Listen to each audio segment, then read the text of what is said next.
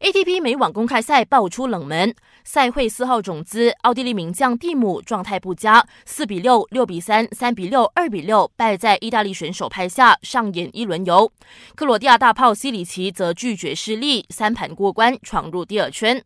在女单赛场，日本一姐大阪直美三盘横扫俄罗斯对手，与罗马尼亚姑娘哈勒普、丹麦甜心沃兹尼亚奇顺利晋级。想要观看直播，现在就扭开 Astro 频道八三五或八三六八。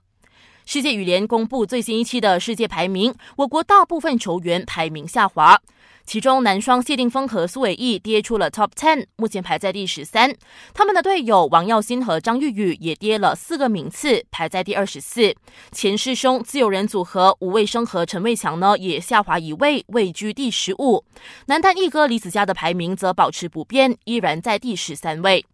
最后去到全国场地脚车赛，五个前世界冠军阿兹祖哈尼斯和女选手法蒂哈分别在麒麟赛封王称后，收获赛会第三枚金牌。